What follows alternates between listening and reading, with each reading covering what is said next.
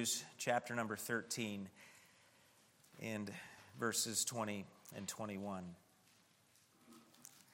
This is what many have called the benediction or the closing prayer or desire of the author of Hebrews for the believers to whom he's writing.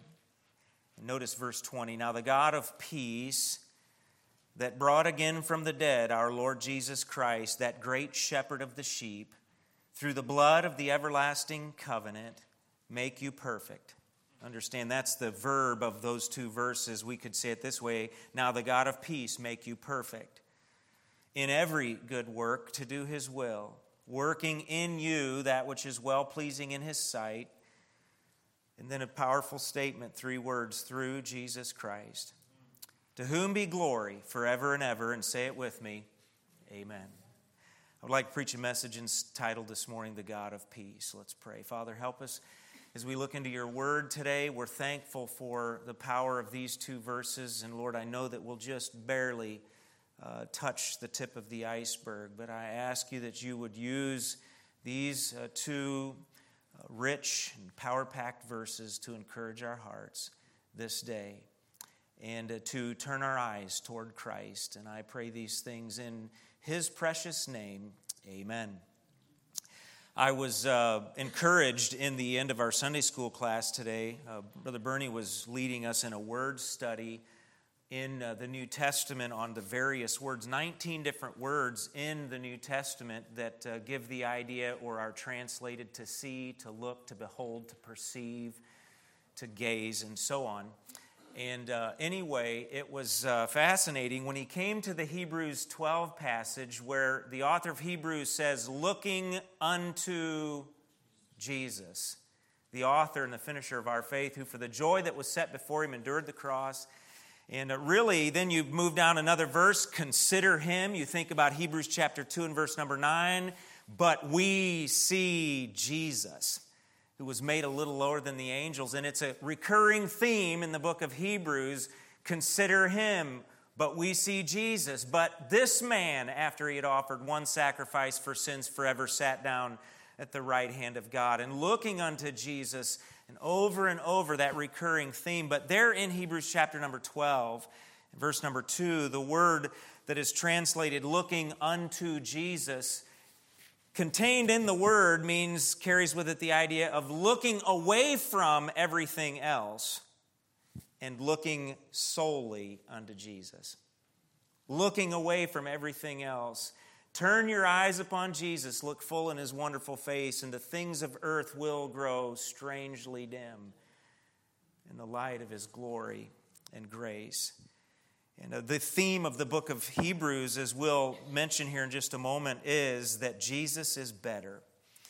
When I think of difficulties and tribulations that are common to everybody's life, and understand there's a sense too in which problems and difficulties can be relative.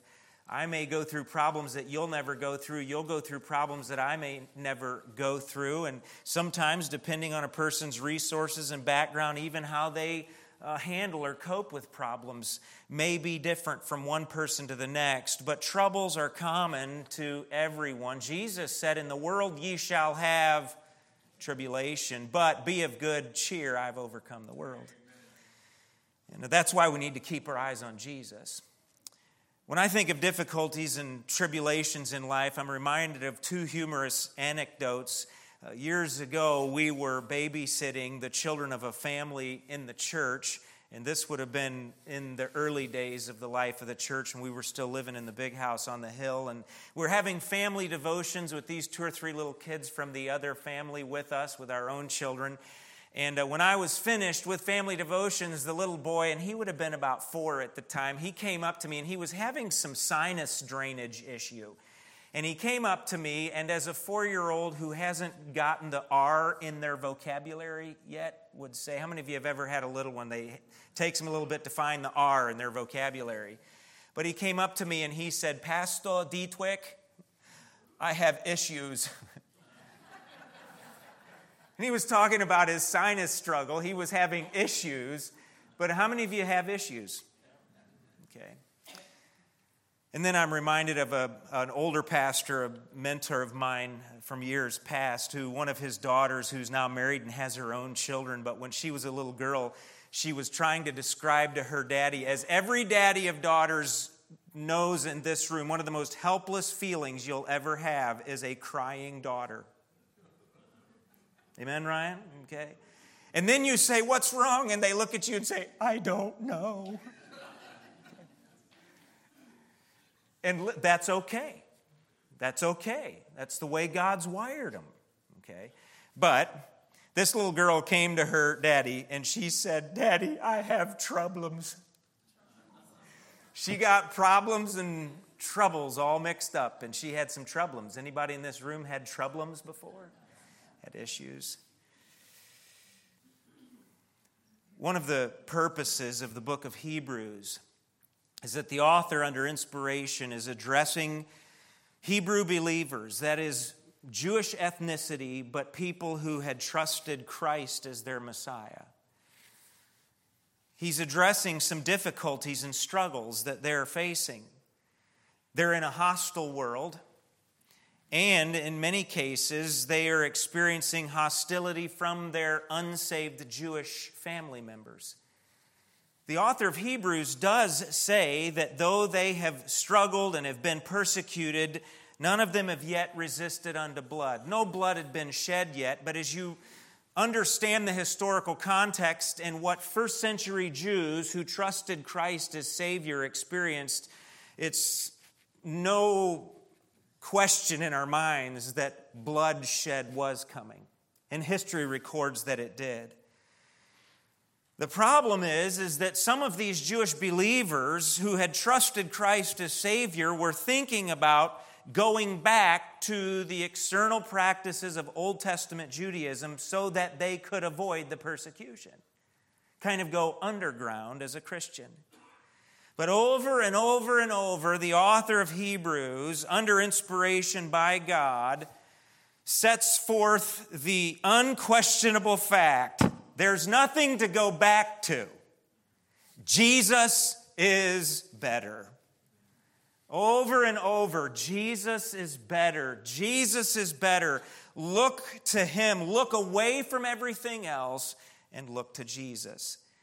The book of Hebrews is a wonderful balance of warnings about going back, warnings about forsaking your profession of faith in Christ, warnings about turning away, along with greater encouragements. And this is just a practical lesson for us as parents and I think we touched on this several weeks ago. Dads, moms, grandpas, and grandpa, grandmas, if the majority of the admonition that you give to your children and grandchildren is warning and don't do this, don't do this, don't do this, without the balance of encouragement, you're going to create issues. And I have a new batch you didn't have to have.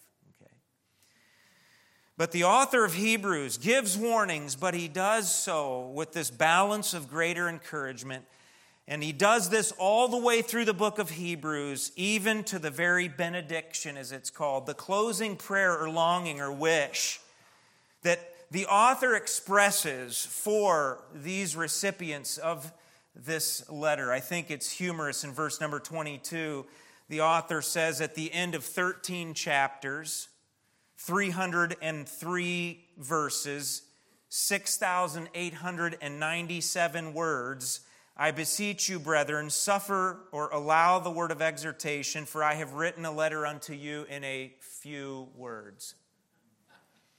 6,897 of them. By the way, if you sit down and read the book of Hebrews, all 13 chapters from beginning to end, it'll take you about an hour if you're an average reader. But his desire is to encourage them, to challenge them. And in this closing prayer, this wish that he gives to them, I want you to understand this morning that everything that the author of Hebrews, under inspiration, can I say this, speaking for God, longs for these people to whom he's writing he wishes it for them. That's the tense of the verb or the idea of the verb. He's hoping for this. He's longing for this. He's praying for this. But I want you to understand something. It's not a wish or a hope or a longing like we know of in the world. He is longing for something, praying for something that is an absolute certainty for those who trust God. The things that he speaks of, the things that he mentions, not only what he has done for the believer through Christ, but once he, what he wants to do in the believer for the cause of Christ. And so, these things being said, I want to here, here's, the, here's the point this morning. When you're going through difficulty, not if you're going through, but when you're going through difficulty, as the author of Hebrews concludes this book, there are four truths about our God that, if we'll keep them in mind, they'll help us through our difficulties. We can pray this for others who we know are going through difficulties, and when we are going through our own, if we remember these four truths, it will help us. The first is this we have a God who is the God of peace. He's the God who gives, as Isaiah said in Isaiah 26, perfect peace. Literally, peace, peace. Not counterfeit forms, not shallow forms, but perfect peace. Peace, peace. Wholeness, completeness, all the pieces there, everything fitting. He is called the God of peace. And the author of Hebrews to these believers going through difficulty says, Now the God of peace make you perfect. He doesn't just wish for the peace of God for them, but he tells them that the God of peace is with them.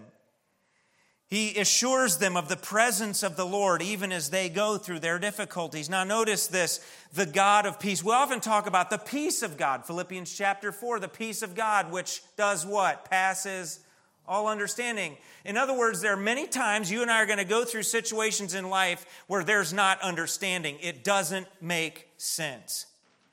And in our finite minds, we may grasp for an explanation but God, in His sovereignty and His goodness, for one reason or another, is not going to give it to us. I think one reason is He wants us to trust Him. But here's the thing even if we don't understand, we can still have His peace. The peace of God, which passeth understanding. This peace where everything is right. I may not understand, but I know God's got this. Nothing is bigger than He is. This is not out of His control. As I've said before, there was never a time that God looked over the banister of heaven and said, Well, I'll be. I didn't see that coming. And we can rest in that when we're in our difficulties. Our God is a God of peace. Why is He a God of peace? Well, first of all, that's His state of existence. He doesn't just give us His peace, He gives us His own presence, the assurance of His presence as the God of peace. It's his state. Uh, one man that I read in preparation for the message this morning spoke of divine tranquility. The world can be falling apart, but everything's all right in the Father's house. There's never been a time when there was disturbance in the throne room of heaven. When the problems of earth shook the foundations of the throne room of heaven. So, our God exists in a state of peace, divine tranquility. When the author of Hebrews speaks of God as the God of peace, it's speaking of God being the source of peace. Not only is it his state that he is in divine tranquility because of his control and because of his knowledge, his omniscience, and his power, but he also is the source of peace, the origin of peace. Also, he is the God of peace and the source of peace because of his sovereign control. I preached several messages, maybe eight to 10 months ago, on the sovereignty of God. And we're reminded of the fact that God being sovereign, I'm not scared of that term. God being sovereign means this He is in complete control all the time. And yet we have human responsibility and free will. And here's the wonderful thing that even when man makes a choice that is contrary to God's will, it does not mess up or thwart or threaten the sovereignty of our God. The psalmist in Psalm 76 in verse number 10 said, Surely the wrath of man shall praise thee, and the remainder of wrath thou shalt restrain. In other words, even the wrath of man against God, in some way or another, God is going to ultimately work it to his glory and our good. And if it's any expression of wrath that will not fit into God's plan, God stops it cold in its tracks. I was reminded this week, uh, someone reminded me of something I've said several times and how it was an encouragement to him. That is this is nothing gets to you and me, but that it first doesn't cross God's desk and he stamps it approved when it comes to his perfect plan for us. And we can rest in that. His state as God, his existence is divine tranquility. He is the source of peace that he extends to you and me. It's because of his being all powerful, his sovereignty. But the word peace also carries with it the idea of a dispute, get this, that has been settled. You understand that you and I were born enemies of God born in enmity, children of wrath because of our sin nature. And then, as Grace and I are about to learn all over again in just a few days, that sin nature, Psalm 58 and verse number 3, begins to manifest itself almost as soon as that baby is born. David said, Behold, I was shapen in iniquity, and, my, and in sin did my mother conceive me. And somebody might say, Well, that's not fair that we're paying the price for Adam and Eve's sin. We can't go back and change what Adam and Eve did, but praise God for the remedy of Jesus Christ so I don't have to suffer the consequences of what Adam and Eve did. What's the point? When we talk about our God being a God of peace and how this will bring us help in our own difficulties, we realize that part of the peace that we have as a believer, as a child of God, those of us who know Christ as Savior, and a peace that if you're here today and you don't know Christ as Savior, a peace that you can have. A peace that has been purchased and is available to you if you'll receive it by faith. And it's the peace that was purchased at the cross of Jesus Christ man in enmity against God and unable to get to God, but God in love and in grace sent Jesus Christ as the ultimate peacemaker. To pay the price for our sin on the cross so that God's wrath against sin could be satisfied, so that through the work of Christ on the cross and our trusting Him as Savior, reconciliation could take place. The Bible says, Peter says in 1 Peter chapter number 1, that the unjust were by the work of Jesus Christ, the just one, brought to God. Reconciled. Colossians chapter 1 and verse number 2 Jesus Christ made peace through the blood of his cross. The peace that was necessary for me to be restored to God, brought into a right relationship with God. And get this if God can provide peace, in the worst of all situations, the just condemnation of God against man's sin, if God can reconcile that, He can take care of any other trouble, difficulty, or troublem that you and I have.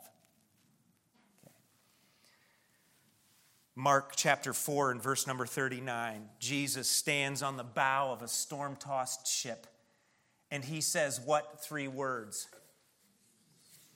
Say it again. Peace. Be still. You know what that word peace means? It's not the normal word for peace that we see in the New Testament. The word peace that Jesus uses there literally means this shush. You ever had a parent say that to you? Shush. Jesus, as the incarnate creator, stood on the bow of a storm tossed ship and said to that raging storm on the Sea of Galilee, Shush! And guess what? It shushed. Let me just say this He can say, Shush! to the storms of your life and mine, and they shush. In our difficulties, remember the truth that He's the God of peace. Number two, in our difficulties, remember the truth that He is the God who has all power. Notice verse number 20 again. Now, the God of peace that brought again from the dead our Lord Jesus. Verse number 21 that same God that brought again from the Lord Jesus make you perfect. Two great works. that are described that God, in his omnipotence, can accomplish or has accomplished. First of all, he brought Jesus alive out of the grave. And he can make you perfect. That's a big one. Two amazingly, from a human perspective, impossible works to bring life out of death and to make perfection out of fallenness. And I want you to remember this. In your difficulties and troubles, fix your mind on the fact that you have a God who is a God who has all power. We see this, as the author of Hebrews describes, in the resurrection and the exaltation of Jesus. Keep your hand here and look with me, if you would, at Ephesians, two brief passages in Ephesians. Ephesians chapter 1 and verse number 18, the middle of the verse, just a little bit back to the left in your New Testament. There are some things that the Apostle Paul wanted the believers, the members of the church at Ephesus, to remember, to know. Notice the middle of verse number 18. One of the things that he wants them to know is that ye may know what is the hope of his calling and what the riches of the glory of his inheritance in the saints, things that God has reserved and, res- and uh, stored up for those who are his children. Verse number 19, here's another thing Paul wants believers to keep in mind, to remember. And I want you to know, understood, what is the exceeding greatness of his what? To who? Usward. To usward who believe, according to the working of his mighty power, which he wrought in Christ when he did what? When he raised him from the dead and set him down at his own right hand in heavenly places. And then look at Ephesians chapter 3 and verse number 20 and 21. Now unto him that is able to do exceeding abundantly above all that we ask or think, according to the power that worketh in us, unto him, talking about the, the Spirit of God, unto him be glory in the church by Christ Jesus throughout all ages, world without end. And all God's people said, Amen.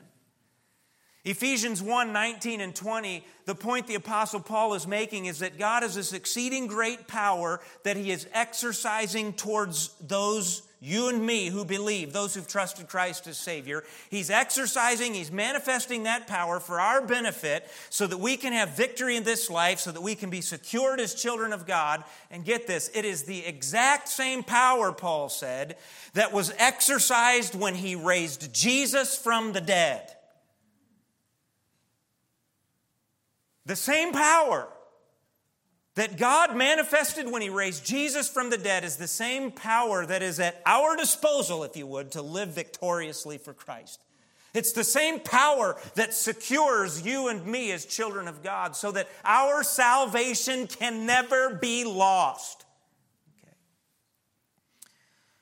And he's able, as Paul would then go on to say in Ephesians 3 20 and 21, to do exceeding abundantly above all that we ever ask or think. Have you ever had that happen before? I praise God for answered prayer. But there have been times I confess to you, I haven't prayed, but I've thought something and God's done it. Now, I'm not talking about this weird charismatic thought stuff, but I'm just saying we have a father who delights to meet the needs and the desires of his children. And he knows what we have need of before we even ask him, Jesus said in the book of Matthew. He's the God who has all power the power that raised Jesus from the dead, the power that exalted him to the Father's right hand, the power in verse number 21 to make you perfect in every good work. Now, let me just tell you this it doesn't mean sinlessness in this life. And we've talked about this before. You and I will never be sinless in this life. There's a day coming, whether through death or the rapture, we're going to be glorified, and hallelujah, we will be sinless on the other side. But I will say this that's not an excuse for us to keep on sinning. I believe a growing child of God, they'll not be sinless, but they should sin less. Okay. But this God of ours, and the encouragement that this can be to us in the midst of our difficulties, is that He's a God that is in the process of making us perfect remaking us, equipping us as believers. And we'll talk about this word uh, that uh, is used here, the, the verbal idea, verse number 21, make you perfect in just a few moments, what that means. But it's amazing to me as I've studied, meditated on this passage, that uh, the, the grace of our God in the work, his omnipotent work in our lives, both in raising Jesus from the dead and his resurrection counting for mine, because he's alive, I shall live also. The victory that is now available to me through his resurrection power. But even when it comes to my working for him now as a believer, Philippians 2 12 and 13 makes this point. We'll not look there. But basically, God puts within me a desire to serve him and please him. He puts it within me. He gives me the power I need to serve him in a way that pleases him. And then get this, he rewards me when I serve him faithfully. Do you see why when we get to heaven, none of us are going to get any praise? he is going to get all the glory because he's the one alone that deserves it.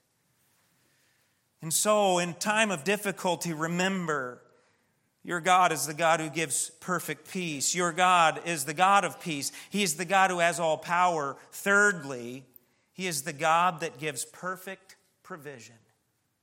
He is the God that gives perfect provision.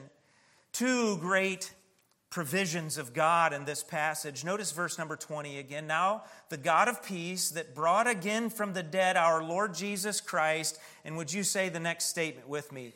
That great shepherd of the sheep. Through the blood of the everlasting covenant. Two great provisions of God here that we see that will give us comfort and strength in our time of difficulty. The first is He's given us a shepherd, the care of a shepherd. And secondly, He has given us a covenant which secures us. The care of a shepherd I love and have been encouraged this week to read about the Lord Jesus Christ, John chapter number 10. He is the good shepherd. And what does the good shepherd do? Jesus said in John 10, he gives his life for the sheep. The passage before us, the author of Hebrews refers to Jesus as the great shepherd. And he is the one who, after having, as the good shepherd, died for the sheep, given his life for the sheep, the great shepherd is the one who, now raised and sitting at the right hand of the Father, helps to equip the sheep for living in this world. But then Peter, in 1 Peter chapter number 5, instructed pastors in particular and believers in general that there's a day coming when the chief shepherd is going to appear.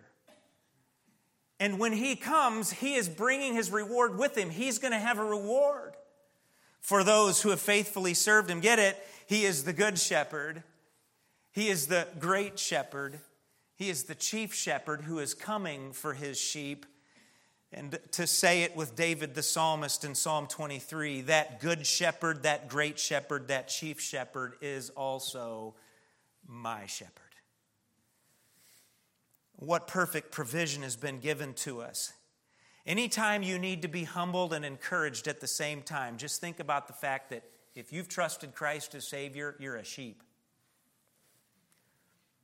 There's tremendous comfort in that. There's also a humbling aspect, too. Because sheep, from a human perspective, aren't all that awesome. His name was Dr. Bob Smith. He was a philosopher in residence at Bethel College in Minneapolis, Minnesota. I'm not sure if he's still there or not. But he was a believer and he said this. He said, "The existence of sheep, sheep on the earth is one of the greatest proofs that evolution cannot be true." Because there is no way in the whole thinking of survival of the fittest that a sheep among any other animal can survive and evolve to greater heights on its own. Sheep to survive must have a shepherd. And God's given us one.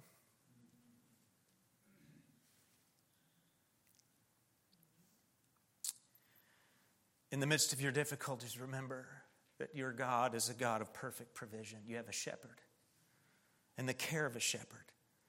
He gave his life for you, believer. He's the great shepherd and now has equipped you to finish your race. He is the chief shepherd that is coming again, and he is your shepherd. But we also see in this passage another provision of God.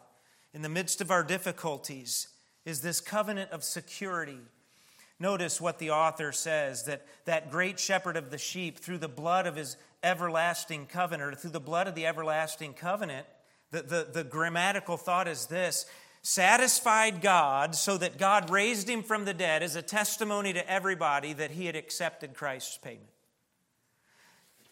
Get this Jesus said on the cross, It is finished. As a testimony for us to hear that the work of redemption was accomplished through the shedding of his blood. His blood was shed to pay your sin debt and mine. And as a testimony for all that stood at the foot of his cross and for all who would see it in Scripture for the rest of time and history, Jesus said, It is finished. But someone said years ago that when on resurrection morning God opened the tomb and Jesus stepped out alive, it was the Father saying, It is finished. He had accepted the payment of the Son with the shedding of his blood out of death to pay for your sin and mine, raised him to eternal life as a testimony for all time and eternity that God the Father, that he had accepted the payment of Jesus for our sins.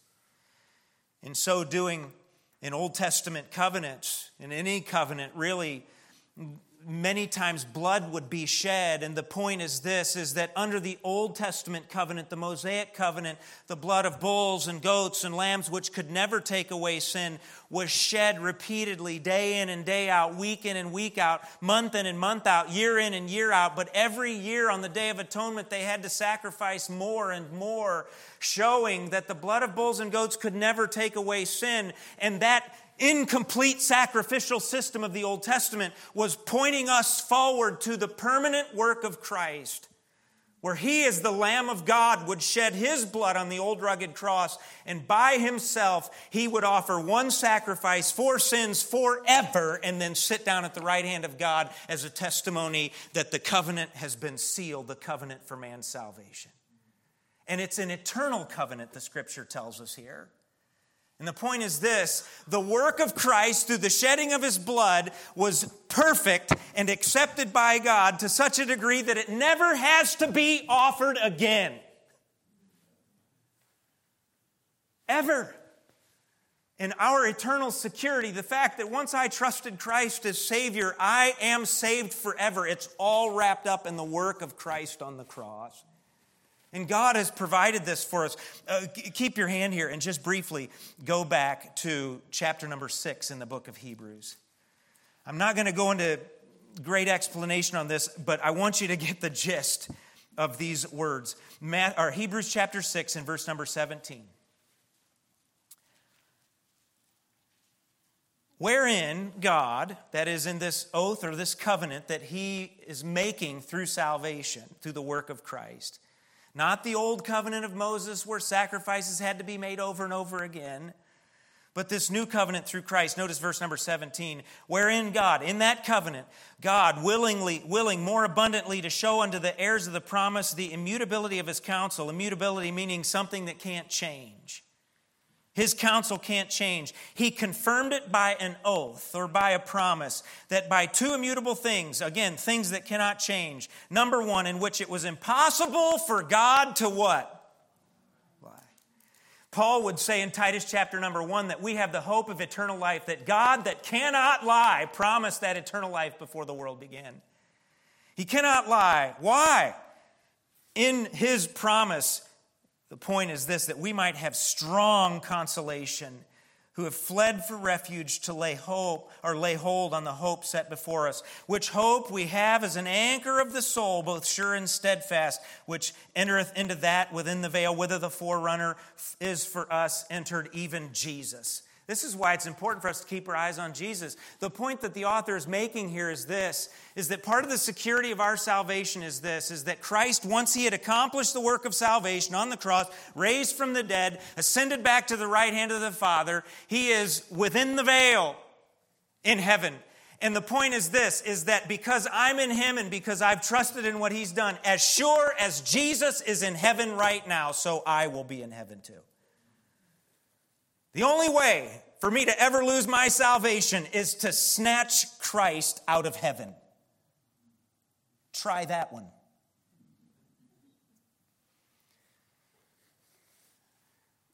Jesus shed his blood to pay for our sin and to seal the covenant of our eternal security. There's no need for it to be redone over and over. And an empty tomb is there to prove it. And what wonderful provision in the midst of whatever difficulty you're in. Get it? Your sin problem and the consequence of your sin being death, the last enemy, the worst enemy. The fact that Jesus has already taken care of that means that any problem this side of your sin and this side of eternal condemnation and death, since He's taken care of that, any problem this side of it is no problem for Jesus. He's the God who gives perfect provision. We have a caring shepherd and a covenant of security. In closing, I want to mention a fourth truth about God that we do well to remember in the midst of our difficulty. And that is this not only do we have a God who's the God of peace, we have a God who is the God of all power, we have a God who gives perfect provision. But I want you to notice, fourthly and finally, Another truth that will sustain us in the midst of our difficulties is this we have a God who is working and will accomplish his master plan.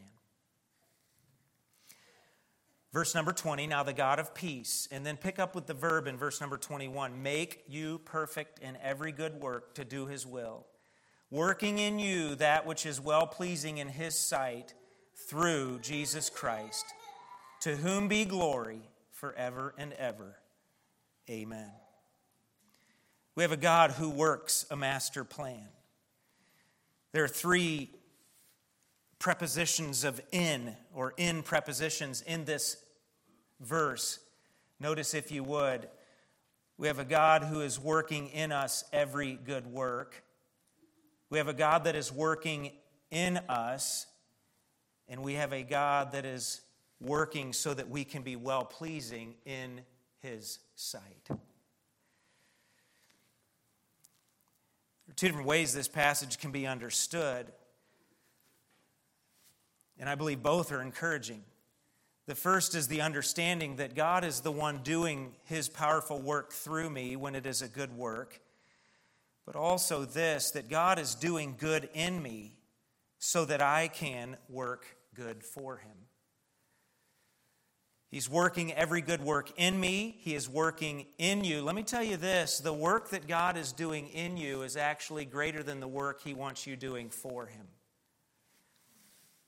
And He's doing all of this for the sake of our being well pleasing in His sight. Being confident of this very thing that He which hath begun a good work in you will perform it until the day of Christ. And so God is at work in us. I want you to notice this as well. Those first three words of verse number 21 uh, the God of peace make you perfect. The word here does not mean sinlessness. And it does not, when the author of Hebrews says longing for God or praying for God to make you and me perfect, he's not talking even about maturity or bringing us to completion. This verb idea here, the God of peace make you perfect, is the same word and this encourages me. It's the same word that is used in Matthew chapter number four when Jesus called his disciples. And when he came to them, they were working in Zebedee's boat. And do you remember what they were doing? When he came to them and called them, they were doing something with their nets. Do you remember what it was? They were mending their nets. Where there were broken places, they were reattaching and mending the nets so that they could be used again. This is the same word that is used in Galatians chapter 6 and verse number 1, where Paul said, Brethren, if a man be overtaken in a fault, ye which are spiritual, restore. Restore such an one in the spirit of meekness. And so it's the idea of mending nets, it's the idea of restoring what has been broken, resetting a bone. I won't take the time to turn there, but in 1 Thessalonians chapter 3 and verse number 10, this word is used also to speak of how God multiplies or supplies what is lacking. And then ultimately, this work of perfection that God is doing is also working to make us pleasing in His sight. By the way, positionally, Ephesians 1 tells us that you and I are already accepted in the beloved. When God looks at me, He does not see my righteousness, which is His filthy rags. He sees the perfect righteousness of His Son, Jesus Christ, and He says, You are accepted. Practically, as I labor, my goal is to, with the power of the Spirit and the work of God in me, to regularly be coming up to the position that God has already permanently given to me. Okay. And by the way, when you have a right perspective about my being accepted, already pleasing in the sight of God, accepted in Him, when I have a right perspective about it, it motivates me to want to make sure that everything about my life pleases Jesus even in my practical daily living. But it's a comfort to me and a comfort to you in the midst of trials and difficulties, just as it was for these believers 2,000 years ago, that my God is not only a God of peace, He's not only a God that gives perfect provision, He's not only a God who has all power, but He is a God that is working out His master plan in me, and He will accomplish and finish what He has begun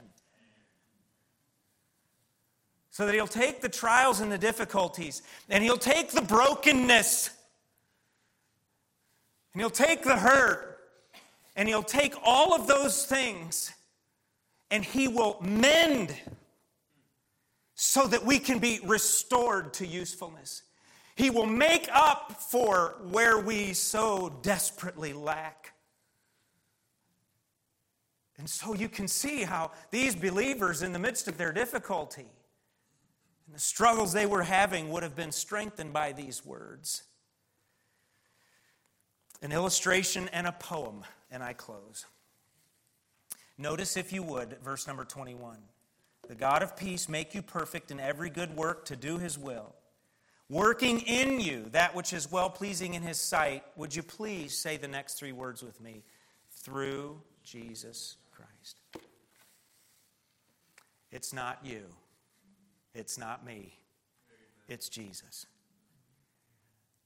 Imagine with me, and this is going to take a lot of imagination, but imagine with me that I was a master carpenter. I'm not. That's why it takes imagination. Right now, in the back of Judson's pickup, he has all of my tools and all of his combined for the construction that he's working. If I were master carpenter, I could say to Judson, Judson, you got the tools of the master. You got all those tools. Take them, use them, use them any want, wear them out, whatever you want to do with them. And he is wearing some of them out. I push the little reader button on how much battery life is left, and I'm like, man, he's going through some batteries, and those batteries for those DeWalt tools are not cheap. But I could say to Judson, if I were a master carpenter, Judson, take my tools, use them all you want. But if, if I were a master carpenter, you tell me in your own mind and heart the difference between sending my tools along with him and saying, Son, I'm going to work with you today. son, I'm going to go, and, and whatever joints or obstacles you run into, whatever corners you need to make when you're trimming out a house, whatever dilemma you run into today, my tools are there. That is good. But it's not the same as the master carpenter saying, I'm going with you. I want you to understand something. In the midst of your difficulties and your trials, you have the great shepherd with you. So that anything that you experience, anything you go through, it's a part of God's plan, get this, and you can face it through Jesus Christ.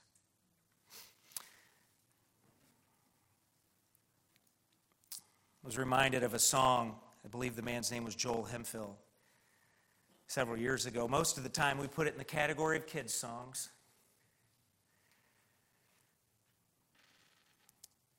I'm going to try and sing it. He's still working on me to make me what I ought to be. It took him just a week to make the moon and the stars, the sun and the earth, and Jupiter and Mars. How loving and patient he must be, because he's still working on me. There really ought to be a sign upon my heart. Don't judge him yet, there's an unfinished part. But I'll be perfect just according to his plan, fashioned by the Master's loving hand. Sing the chorus if you know it. He's still working on me to make me what I ought to be.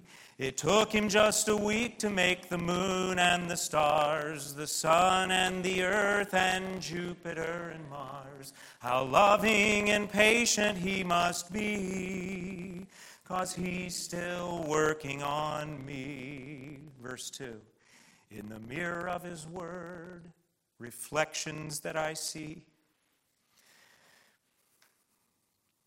makes me wonder why he never gave up on me. But he loves me as I am, and he helps me when I pray. Remember, he's the potter, I'm the clay. He's still working on me to make me what I ought to be. It took him just a week to make the moon and the stars, the sun and the earth and Jupiter and Mars. How loving and patient he must be. He's still working on me. If you're here today and you've never entered into the covenant of salvation with Christ, let me just tell you, He's already done all the work. You just have to, by faith, accept the work that He's done on your behalf. If you're today and you don't have the assurance of salvation, please don't leave. We're going to sing a closing hymn in just a moment. Judson, go ahead and come and get ready if we can have the piano player too. If you're here today and you don't know Christ as Savior, you're not sure about your eternal salvation, where you'll spend eternity, before you leave today, please come seek me out. Do not leave here doubting whether or not you're a child of God. Okay? And then to all you believers, all of believers that are here, I don't know what difficulty you're in. What's the old saying? If you're not in one, you're either coming out of one or going into one. Okay. Four truths. Four truths. It'll help you. The God of peace, the God of provision, God of a perfect plan. May God help us today. Father, thank you for your word. Lord, thank you for how you've encouraged my heart through this today. And I pray that encouragement has also been given to all here. Thank you for these two tremendous verses. The strength that they gave 2,000 years ago to these Hebrew believers, and the strength that they're still giving to us 2,000 years later. And I pray these things in Christ's name. Amen.